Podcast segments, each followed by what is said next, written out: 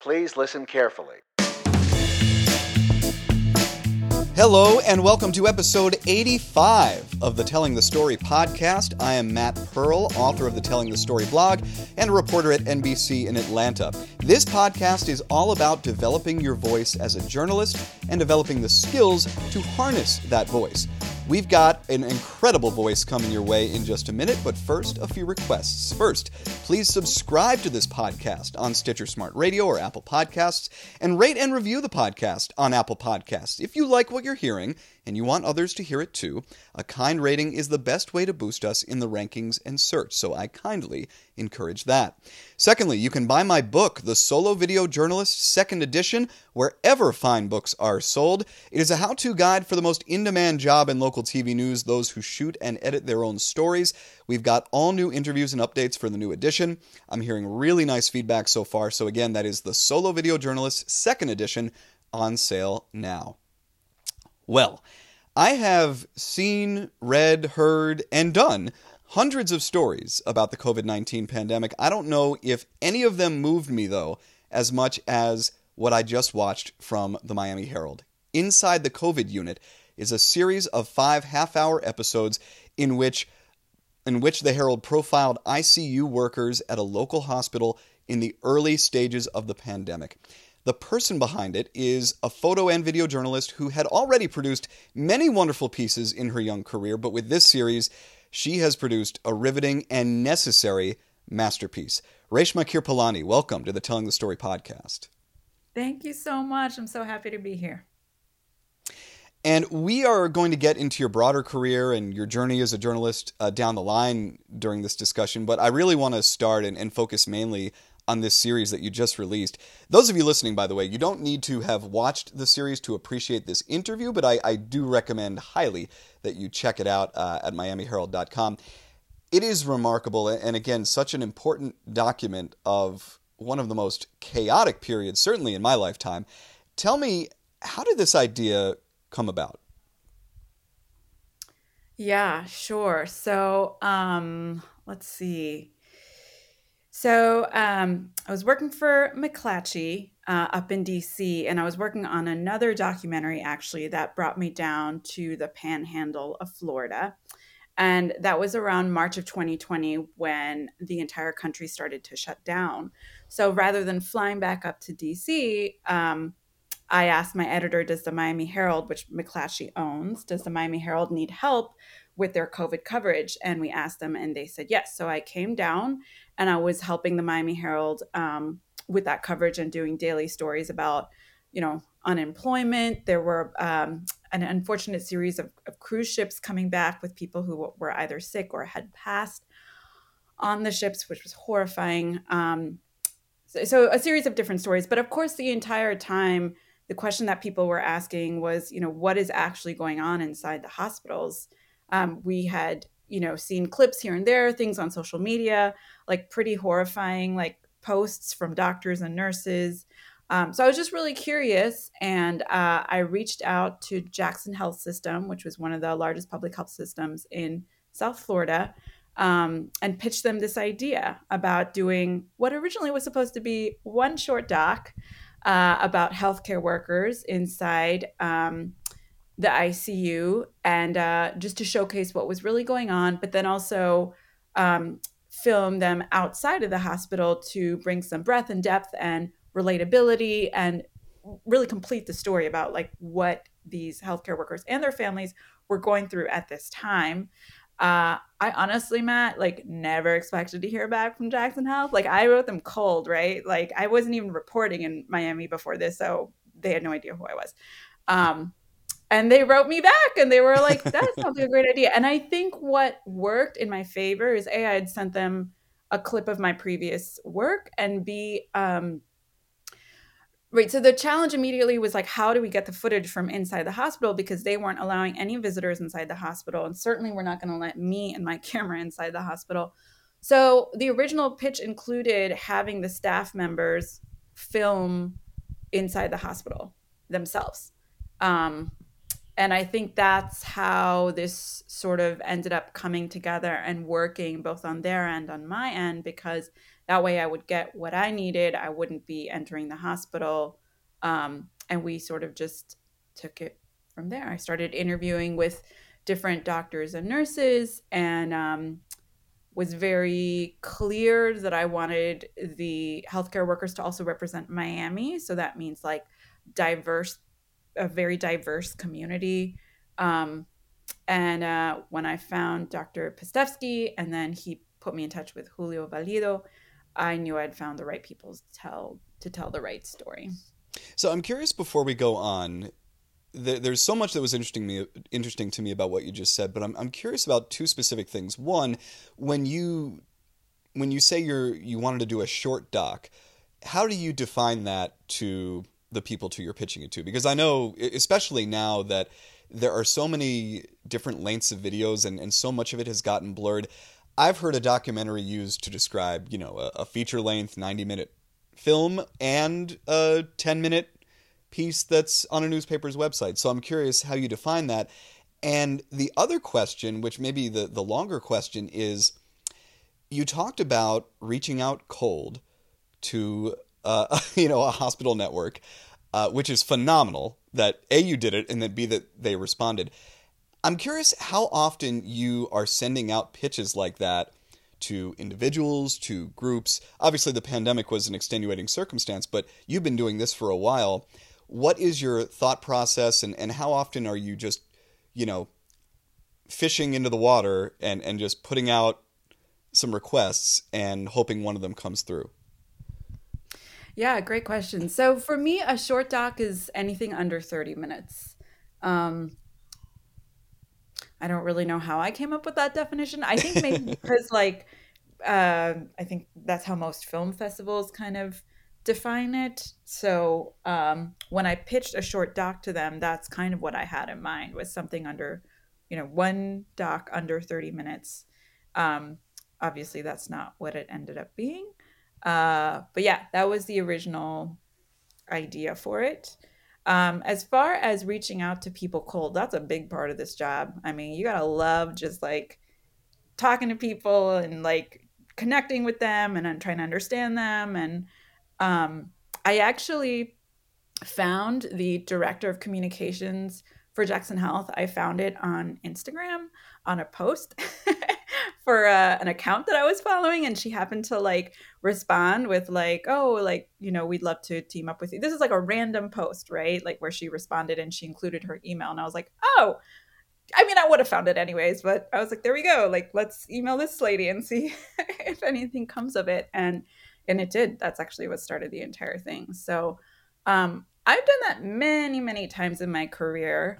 Um, it's a big part of the job is is sort of like doing your research beforehand. You know if you f- find a story or something that seems interesting to you you do the research beforehand and then you start making the calls. And uh, it, it's actually a very vital part to me of of journalism and storytelling because you have to report on and educate yourself about the topic bef- before you officially start filming right? So um, that involves a lot of like pre-interviews and phone calls beforehand and cold emails, cold calls. Like, yeah, I got very familiar with that very early on in my career. And it was definitely hard at first. Like, it's awkward and you don't know what to say and it's scary. And like, before you've developed the confidence to do it, it's like, why would anyone want to talk to me? Um, I think what changed for me is that, like, when I believe in a story, I believe in it so much that hopefully people can hear that in my voice when I'm like calling them cold or writing them an email. Um, that I have a idea that I really believe in that's going to be so good and like let's talk about it or like I really want to understand what you're going through or this topic better so like let's talk about it and so yeah that's kind of how that has worked for me there there are two parts to the cold pitch that I have found which which almost seem to be in conflict with each other. One is what you just described, that idea that like you you know, you believe in this story and you are selling the the need to get this story out there and you know, you're you're essentially having to convince someone that this is worth their time. But then the other part of it is having to be very clear on what will be required of this person once they commit their time to you. And in this case, that meant, you know, not just the videos within the hospital, which were, you know, that's demanding in itself, and someone's got to hold a phone and, and do it. And, and that that's a big requirement. But also for the two people specifically who you really follow the entire way through, uh, Julio and Dr. Pistes- Dr. Pistesky, um, you know, you're you're going to their houses. You are spending time with their families. They're not just signing themselves up; they're signing their loved ones up. And you know, you have to be clear that this is what's going to be required of you if you want to be a part of this project.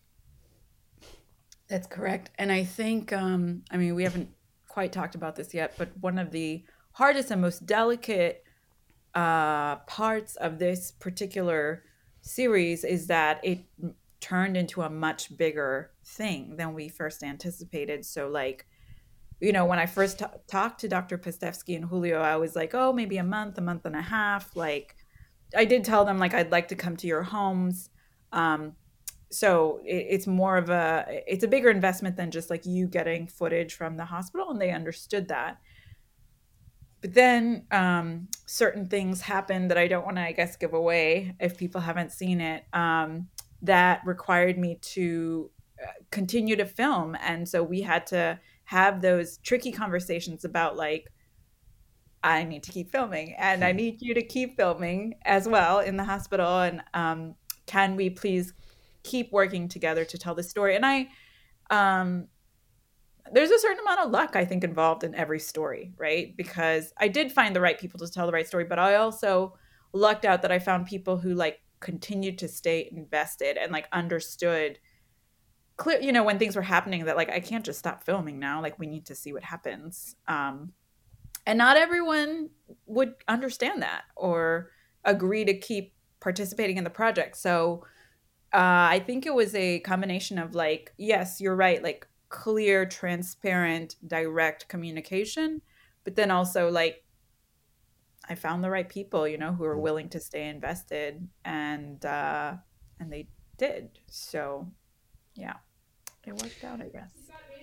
What is striking to me, particularly in the early episodes, is how much we as a society just did not know about this virus and and what it was doing and how you can get it and, and the medical techniques used to treat it um, the nervousness about whether certain symptoms meant you had COVID, and you know it. it there are so many things that stood out to me about the series, and there are obviously so many emotional moments, and, and we can touch on a few of them.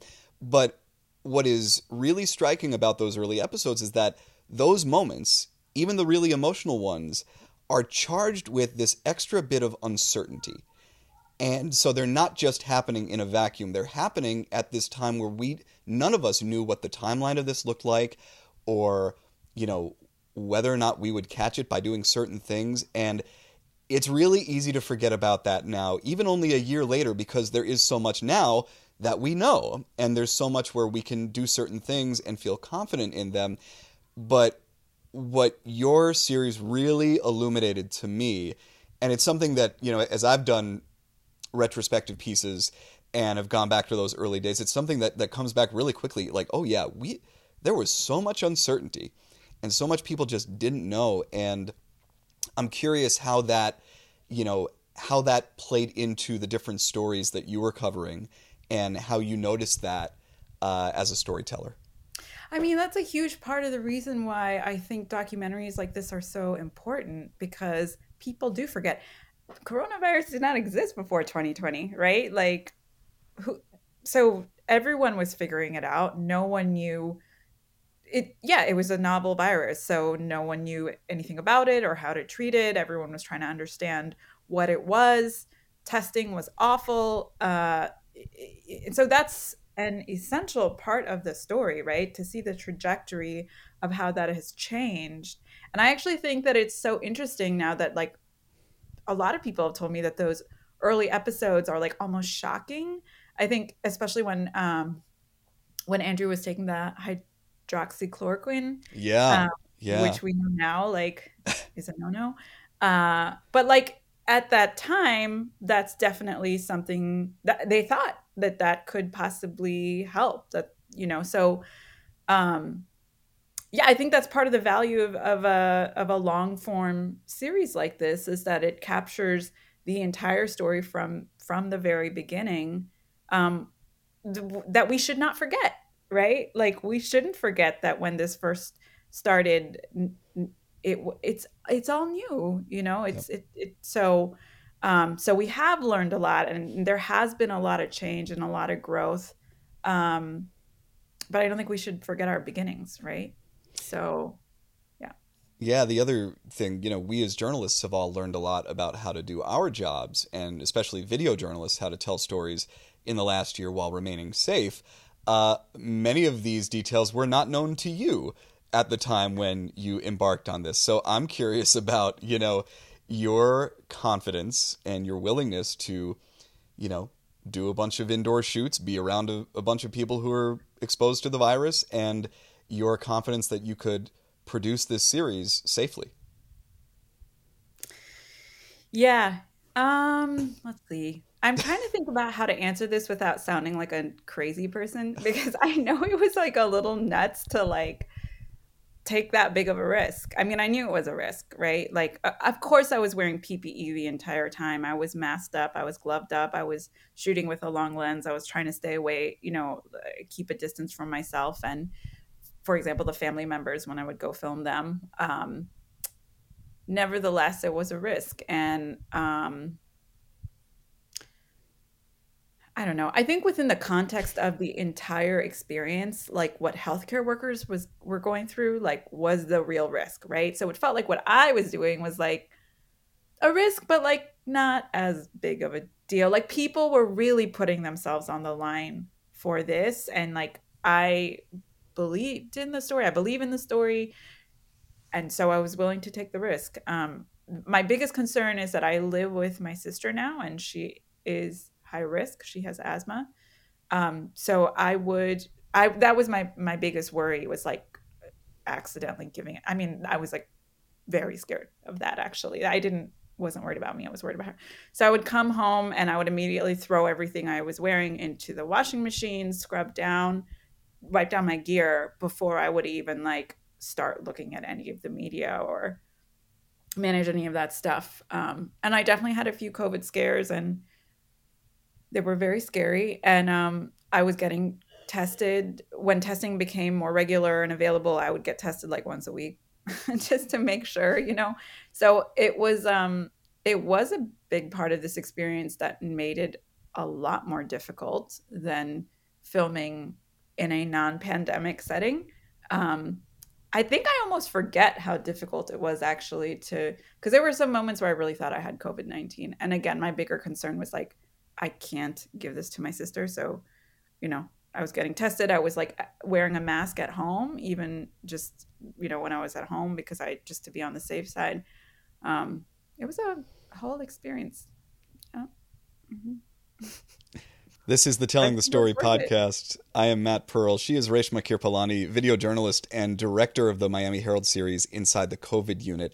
Um, it's interesting that that you described how you know you would come home and your big concern was your sister and and having to take all the precautions because both of your main main characters uh, Julio and Dr. Prestevsky they're making similar choices throughout the five episodes and you know Julio is much more cautious in that he essentially decides he can't live with his family, uh, including his baby and there is a scene and and you know this doesn't give the broader arc away but there is a scene i do want to talk about here in the first episode where he comes to his house and he's at the window and he can't come inside and his baby is at the window bawling reaching out because the baby can't understand why why daddy can't come in.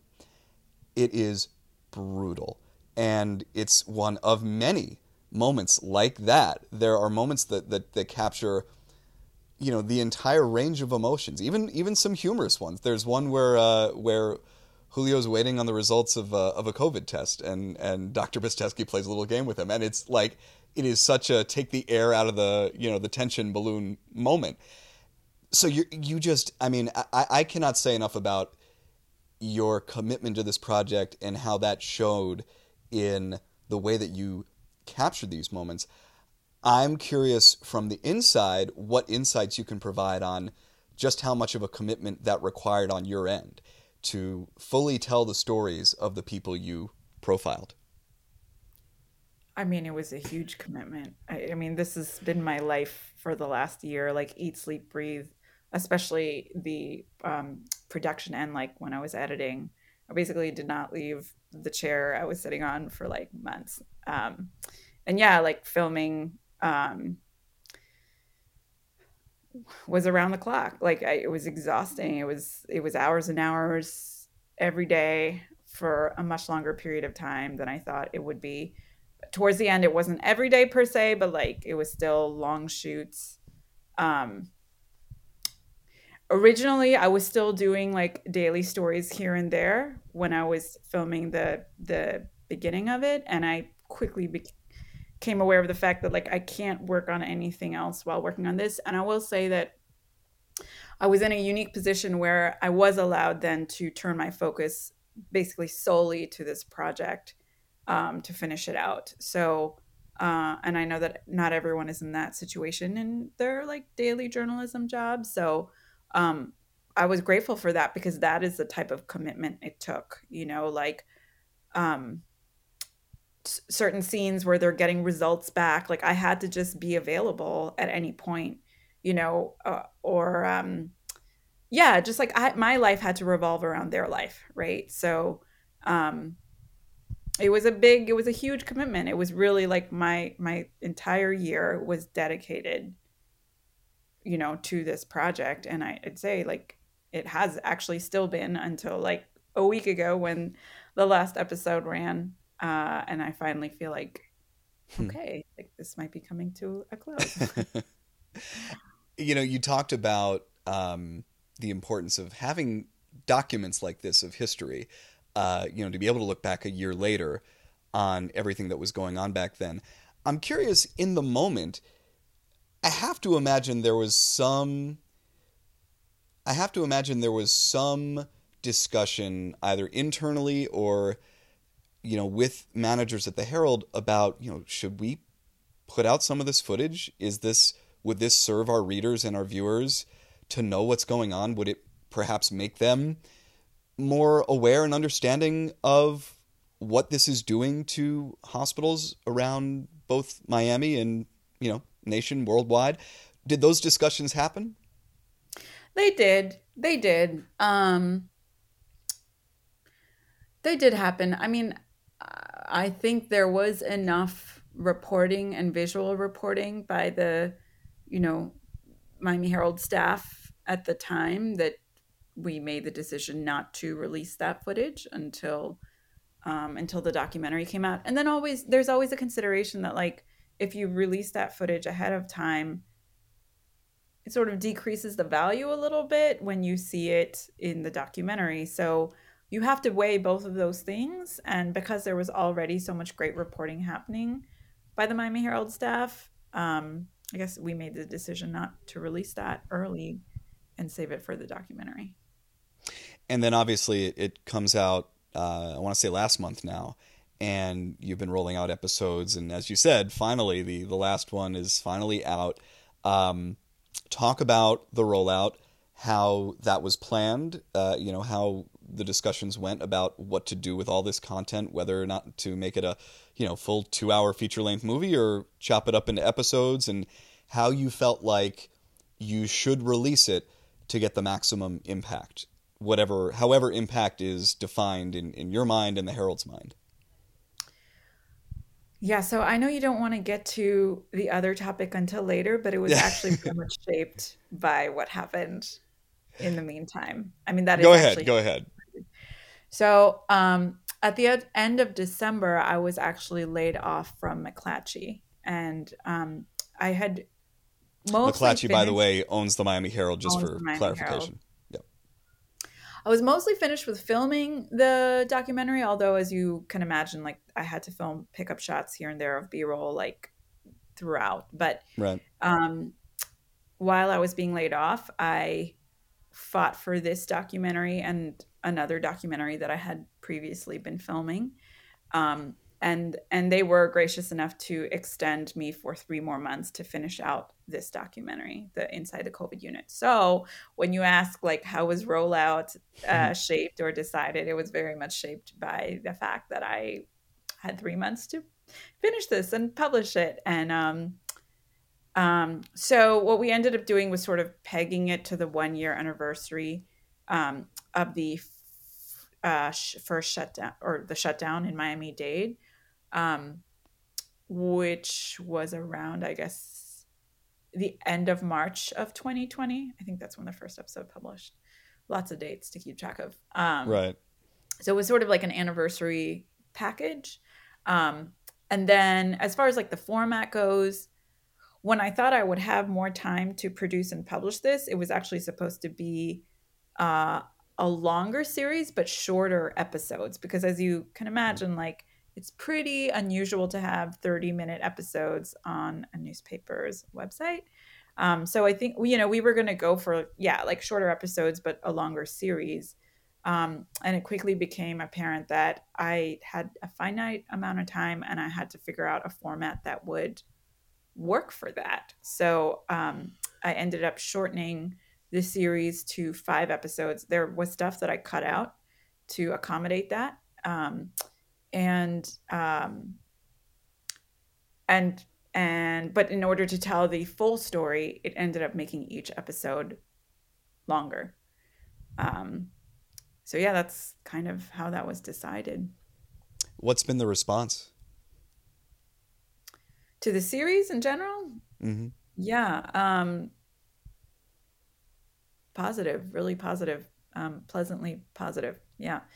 Um, the hospital, the feedback has all been really positive. Um, you know, my biggest measure of success for a story is is the people who are in it, like how they respond to it. Um, in a way, because you know, uh, my first loyalty is to the story and doing justice to it, and that doesn't always align with like the you know people's feedback, the people who are in it. But in this case, it did, and you know, they all told me that I did do justice to the story. I, I told it accurately. I, um, we, you know, we had a live event yesterday, and and I learned that they learned things about each other through the series, which like all of this to me is like high marks of uh, the story achieving the goal that I set out to achieve, which was like tell a true story, tell it honestly, t- tell it transparently, um, tell it in like a multifaceted, multi-layered way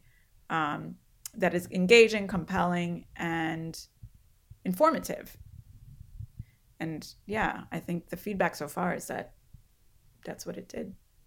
And you had moments in the series. I mean, there are tense moments. There, there is an argument that you capture on Mother's Day, which, uh, you know, again, the word I keep using is brutal because you know it, it is an essential moment of the series, and you know, and I got to watch the um, the session that you did yesterday with uh, you know the main subjects of the documentary, and they all seemed very thankful looking back that that rawness was captured. It seemed like that was one of Dr. Pastevsky's goals uh, from the beginning. That like you know that this be given to you and presented to you so that you could present it in its entirety, in in as much of its reality, good or bad, as that you know as that as as could be shown.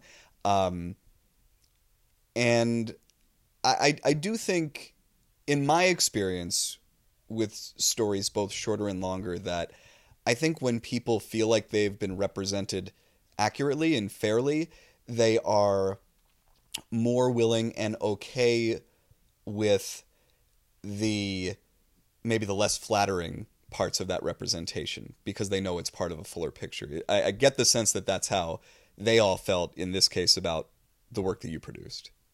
I mean, the, as far as I know, yes, I, I sure they right. had moments where they were like, "God, you know, I didn't want that to be in the series or whatever." But um, I mean, that fight in particular was like something I was very sensitive to because even just filming that had to be even really just hard. filming it like it was such a rough time for elizabeth and julio um i mean i don't want to give things away but yes it was mother's day right and like talk about such a disappointing mother's day you know and um as i mentioned yesterday to me the reason why it was important to show that fight is because it represented the nature of this pandemic, which is like it put a lot of people in really impossible situations where there was no right answer, right? So, you know, do you do you abandon your kids or do you potentially expose people to COVID-19? Like those that's a horrible choice. No one should ever have to make, right? And mm-hmm. that is the reality of this pandemic. Like that is you know, when people say that healthcare workers are heroes, like the, it encompasses all of that, right? Um, it's it's not just when they get to work; it's before they get to work, it's after they get to work. Like it's their entire lives were affected by this, their families' lives were affected by this. So I, it was important to show that. Um, Elizabeth mentioned yesterday that she thought she came off looking like a jerk, and I actually didn't think that at all uh, when I when I, you know, when I saw it happen and when I included it in the series because I was like, this is such a human moment. Like there's literally like no right or wrong. I mean, and it's so unfortunate. This is absolutely the result of a pandemic. They would not be having this conversation otherwise. Um, so, so I agree. I think that it, it, it, I feel good that it's it's nice to hear that they are grateful for the series because I think to me that indicates that I did represent them accurately and fairly, and therefore, even capturing some of these harder moments is something they're grateful for. I yeah, that means a lot to me. I think there is a real empathy in your work, and and sometimes that can be kind of like a blessing and a curse because like empathy is is I think one of the most, if not the most important quality that that you can have as a storyteller. Because no matter who you're telling a story on, you have to be able to, you know, try to put yourself in their position as much as possible. Try to understand what you're going through. And I think I think sometimes when that becomes second nature to you, you can almost overlook like how something how a certain uh, action or event might make that person look because you know you understand and i think it really co- does come across in the piece like you know there are no easy answers here. There's a reason why she's upset. There's a reason why julio is frustrated in that scene. But yeah i, I think sometimes it's like you know the probably the people themselves wonder well well well gosh did i look bad doing that? So it, it is an interesting dichotomy. But again I, I think it speaks to the job you did that you know that it really that all of that complexity shines through this is the Telling the Story podcast. I'm Matt Pearl. She is Reshma Kirpalani, extraordinary visual journalist whose new series, Inside the COVID Unit, can be seen in full on MiamiHerald.com. So, Reshma, this final section is is aimed at young journalists. It's kind of an advice section, and you know, we did you you did talk about this a little bit. That uh, you know, the reason I'm I'm not introducing you as the Miami Herald's Reshma Kirpalani is because technically you no longer work there. And you know what happened to you several months ago is, you know, again talk about complex. You fought to stay on and finish this project knowing that it would be the last thing you did for this company and, and that you know and that they were you know letting you go on top of all that it wasn't necessarily your choice to leave talk about just internally what that was like for you and and whether whether it was an easy decision or a difficult one to fight for this project and, and want to finish it in some capacity. The decision to fight for the project was like a no brainer. Like I was, I didn't even, I mean, I shouldn't. I, when I was getting laid off, um, I'm sorry, there's probably some background noise. that is okay. Um, while I was getting laid off, honestly, like my number one concern was please like you can't you just have to let me finish the project. Like that i mean that was my that was the most important thing to me. That was like 100% the most important thing to me. Actually i as i said i was fighting for this project and another documentary that i had been filming for eh, a long time about veterans who are dying of cancer. It's a really important story that i'm still trying to save um but yes i was i was i fought for both of those documentaries while i was being it was not it was a very easy decision. It's all i cared about. Um the i was very grateful when like in that moment i was told like okay we'll extend you for several months. I knew i would have to choose one to finish and i think that was a hard decision because mm. i i was invested in both. Um the covid doc was obviously m- more pressing in a way um well yeah it was it was generally more pressing and I was in Miami, so I knew I wouldn't have to like go anywhere if I needed to finish shooting. So it just honestly made the most sense to finish that one. Um, it's very stressful to produce a documentary series, knowing that it's like knowing that you're laid off and that like there's no job after this. Um, and I kind of had to just not worry about that while I like I couldn't let that distract me from the complicated huge task of like telling this story right? Like i want i didn't you know i needed to be fair to the story. Like me getting laid off like had nothing to do with that right? So i didn't want to affect like its um the ability to tell this story just because i was going through like personal issues. And it was quite a big personal issue but um I, it was pretty clear that like this is not going to affect the way in which I tell this story or the dedication to this story, like they're completely unrelated in my mind. So uh, I, I was like full swing, heart, you know, threw, threw myself into it, you know, all my heart and soul. Um, producing five 30 minute episodes in three months is crazy hard. so hard. I worked every single day for three months. I was like, I'll just be honest with you. I was kind of miserable in some moments. Like, you know, when you're working every day for hours, like you hit some Saturdays where you're like, I just, I, I, I, someone help me. Like, I, this mm. is hard. And you just, you have to push through it. You have, and you have to have a support system that like will cheerlead you on and you have to lean on that support system, um, which is what I did. And uh, I feel very grateful for that because that really helped me get through honestly like the hardest project I've ever worked on, both because of the the size of it and the complexity of it and the importance of it, but also because it required like a durability and just like if I felt like I was running a marathon and I just had to cross the finish line.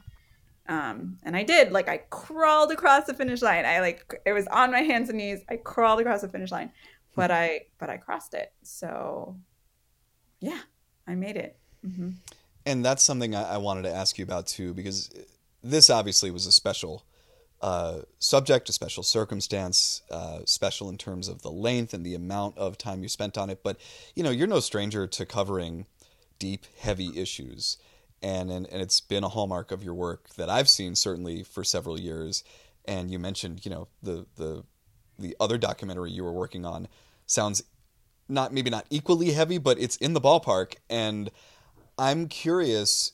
I think so many people, you know, get into this field wanting to tell important stories, and it's easy to get blindsided by the mental and emotional toll that can take on the storyteller. I'm curious what you know. How do you sustain, and how do you keep from, you know, getting too overwhelmed, uh, if that's a you know overwhelmed on its own, but too overwhelmed by the work that you're doing and the burden that that places on you, not just as a storyteller, but as a human being experiencing through other people's eyes some really difficult situations. I mean, the truth is I do get overwhelmed. I do get too overwhelmed, you know, like I I don't it, yeah, I do. I'm human, you know, like um and sometimes I have to take breaks you know, there was a period where I was working at the Statesman where it was just like hard story after hard story after hard story. And I was just like, oh my God, like the next story has to be about bunnies and like just something not intense because like this has been a lot. Um, it was after I'd produced this um, story called The Talk about the conversation that African American parents have with their children about interacting with the police and how to stay safe and survive interactions with the police It was a really intense um, period of time. Uh, so I, I definitely get overwhelmed. I'm not. I, I feel like it's important to actually like admit that and and, but I think the important thing is to not let that stop you from doing the work. Um, I think what helps me, Matt, is that the most important thing to me what helps me in terms of finishing the stories is that the most important thing to me is the story. Like it is the most important thing to me. And I don't know why I'm like that. Who knows? But it's like the most important thing to me. So, like,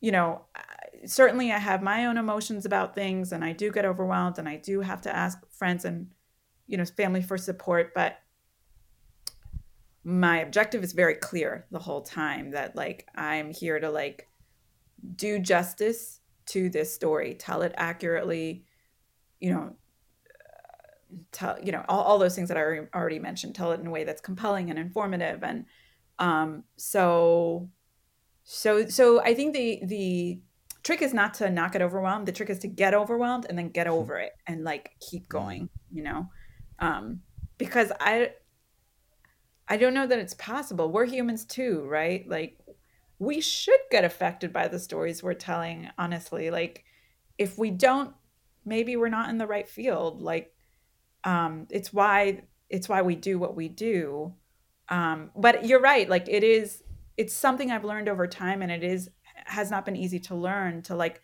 keep pushing through my own ch- emotions or personal challenges or whatever they may be to keep my eye on the ball which is like telling the story like the best way i know how.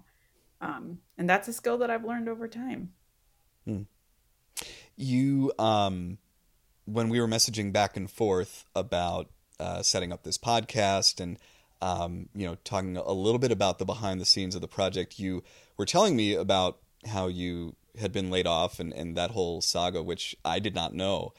And you said and i'm reading the message now you said so this may be the most important story i've ever told in multiple ways both because the story is important but also because it taught me not to give up as well. Um, obviously, many people getting into this business, at least at the start, are not taking on projects this ambitious. But for people who are just getting started in their careers and, and wanting to take lessons from that, what do you feel like is is something that young journalists can take away from the kind of things you've experienced, uh, particularly on this project, particularly in these last three months? So this is something that like I've actually thought about and talked to other I guess younger journalists about. I think this for me goes back to like why I got into this profession in the first place. I think if you get into journalism to like win awards and like um look really good, you know, on the outside kind of like good luck cuz like it's a really hard profession and like I don't think that sustains you in this profession. Like um like your motive for me like my motivation for getting into this profession is like i guess i want to say like very sincere and i and i consider it like a calling. So um so that means i'm committed to it. I'm committed to it. Like i'm in. Like we're we're doing hmm. this. And so there are going to be challenges and they're going to be hard and i'm going to have to overcome them. And and it's not easy. I mean, I'm talking about this stuff in retrospect, but yes, in a, in a way, this is the most important story I've done because the challenges seemed insurmountable. I mean, at, at a certain point, when I, I I had like maybe an hour heads up that I was going to get laid off before the actual call. Wow. And the whole time during that hour, I was just like practicing how to pitch saving these documentaries. like that's all I cared about. Like, um, and I don't know if that makes me a little nuts. Maybe it does, but uh, like my heart is like a hundred percent in this. So, you know, I think, um, yeah, I think once you've committed to something, like, you know, you'll do anything to follow through. Um, and so, um, so I think it's important to check our motivations for like why we're in this profession in the first place. And I think it's important to remind yourself of that pretty often because it's it's easy to get lost in the work and to get to get lost in the industry. Like the industry today especially if you're working in newspapers is like very challenging very very challenging. Um, there are lots of things you can get lost in um, and but sort of having that north star of like why am i doing this? Which for me is is um, i think people's stories are important. In a way i think stories are like one of the most primal parts of who we are like as a society. You know it's it's what connects us it what keeps us going it's what we all have in common. All of our stories are important like every single one of them. And they're all kind of related in my opinion. So anyway so that's what i sort of go back to when i'm having a tough time. Um, and it helps me having that north star really helps me get through challenging periods that are really challenging that make you question like why am i killing myself like this? And like i could just give up but i can't.